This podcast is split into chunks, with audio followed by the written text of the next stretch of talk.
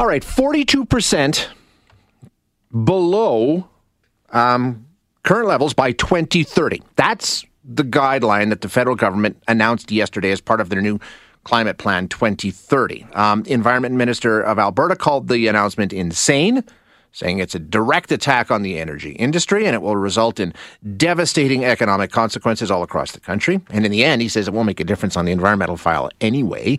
Rachel Notley coming out saying it's a fantasy, it's not going to happen. Um, not a lot of support from the political parties in Alberta. Um, industry in Alberta a little more measured in their response. But let's get some insight into how this might work. We're going to chat with Bryan Helfenbaum, who's the executive director of advanced hydrocarbons at Alberta Innovates. Um, Bryan, thank you so much for joining us today. Appreciate your time. Yeah, thanks for having me. Now, this is exactly what you do, right? You work with industry and government in an effort to try and achieve these these targeted reductions that we hear about in emissions. So, so when you hear insane and a fantasy from the politicians of the province, do Nixon and Notley have it right? Do you agree? Is it insane? Is it a fantasy? um, so I probably wouldn't use those words. I'll characterize it as extremely ambitious. Yeah. The, the, the, the devil is in the details, and there were a couple of key numbers that were missing. So it's really hard to say. Now, now, regardless, even if those numbers come in more favorable, it's still going to be extremely challenging to meet that level of reduction by 2030. How big of a change is it in in the targeted goals? How how much does it move the needle? Like what was the plan prior to yesterday? Well, so uh, so the plan. I mean, we haven't had provincial and federal al- alignment on on a planned reduction for quite some time. The uh, the plan has continued to be to to reduce emissions, and there's a lot of work underway, as you point out, in a lot of different areas to to meet different targets. So, uh, and as noted in the report itself, industry has done a commendable job in many ways. They've reduced uh, emissions intensity by 20% over the last 15 years or so. And so there, and then on the um, uh, methane reduction, they are poised to meet the 45% reduction by 2025, which was extremely ambitious when it was launched. So, so there's some, there's a good track record in place, but the level of reduction seen here is, is tremendous because as emissions intensity has reduced, overall emissions have continued to increase because of overall growth in the sector. Yeah, that's a, that's a good point, Bryan. When he when he talks about you know twenty six percent of um, Canada's emissions come from the oil and gas industry. Um, the, the fact of the matter is, it's one of the sectors, and there were a bunch of them listed yesterday, but it's one of the few sectors, if not the only sector, sector where we've actually seen emissions increasing in recent years, right? In terms of how many per year kind of thing. In order to scale it back, you've got to go even farther. That's right. I mean, absolute emissions have grown by 137% since 2005, as much as the intensity has, has reduced. Now, there are some, some positives here. A recent U of C, U of T Stanford study showed that some oil sands assets are actually competitive with the average U.S. barrel. Um, but you know, as long as this sector has a larger proportion of emissions than it does GDP, it's always going to have a target on it.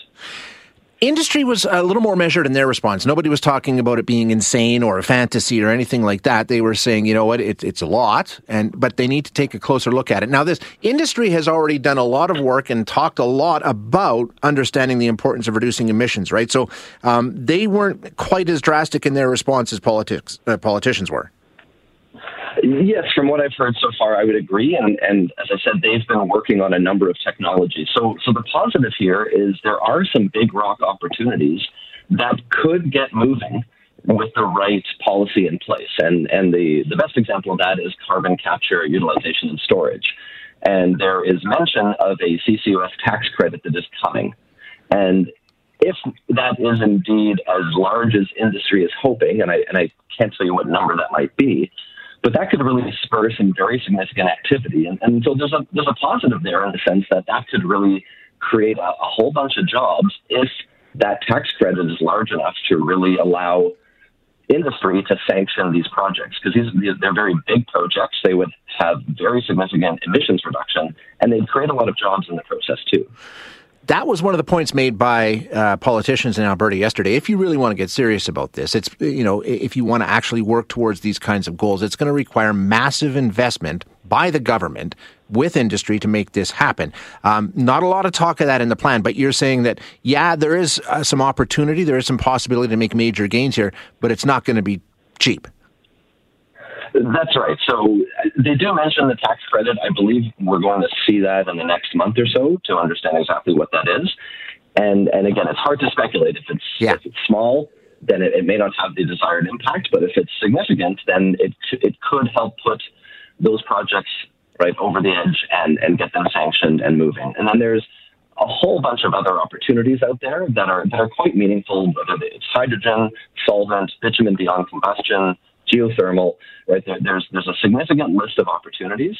A lot of what industry has done to date, I would characterize as being incremental and they've they've done a whole bunch of incremental innovations that have had a, you know a measurable change.